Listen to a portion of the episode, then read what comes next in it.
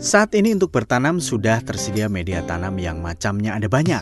Semakin canggih perkembangan zaman, maka semakin banyak juga terciptanya media tanam yang lebih mudah dan lebih kreatif untuk digunakan. Beberapa media tanam memiliki kelebihan dan kekurangan sendiri. Jenis-jenis media tanam tersebut antara lain seperti hidroponik, aeroponik, dan aquaponik. Namun, sudahkah Anda tahu mengenai hidrogel?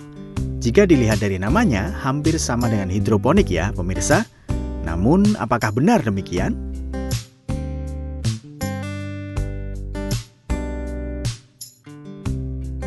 Hidrogel juga dikenal dengan sebutan water beads. Namun sebenarnya bola gel tersebut terbuat dari kristal polimer. Setiap butirnya mengandung nutrisi yang dibutuhkan oleh tanaman. Hidrogel memiliki kemampuan dapat menyerap dan menyimpan air beserta dengan nutrisinya. Maka ketika Anda menanam tanaman dengan hidrogel, Anda tidak perlu lagi terlalu sering menyirami tanaman Anda. Hal tersebut karena tanaman Anda sudah mendapatkan nutrisi dari dalam hidrogel.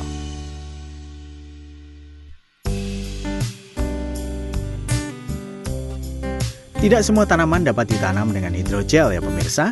Biasanya hanya tanaman yang dirawat dan ditanam di dalam ruangan saja yang mendukung media tanam hidrogel ini.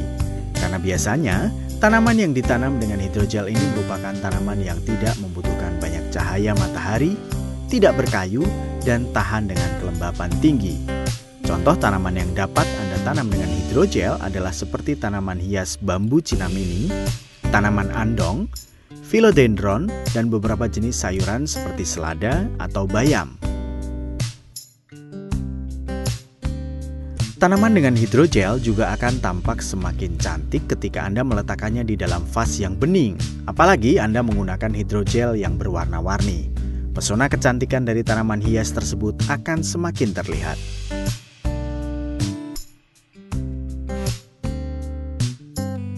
Hidrogel yang Anda gunakan dapat bertahan hingga 2 tahun lamanya. Setelah itu hidrogel akan hancur dan dapat Anda gunakan sebagai pupuk.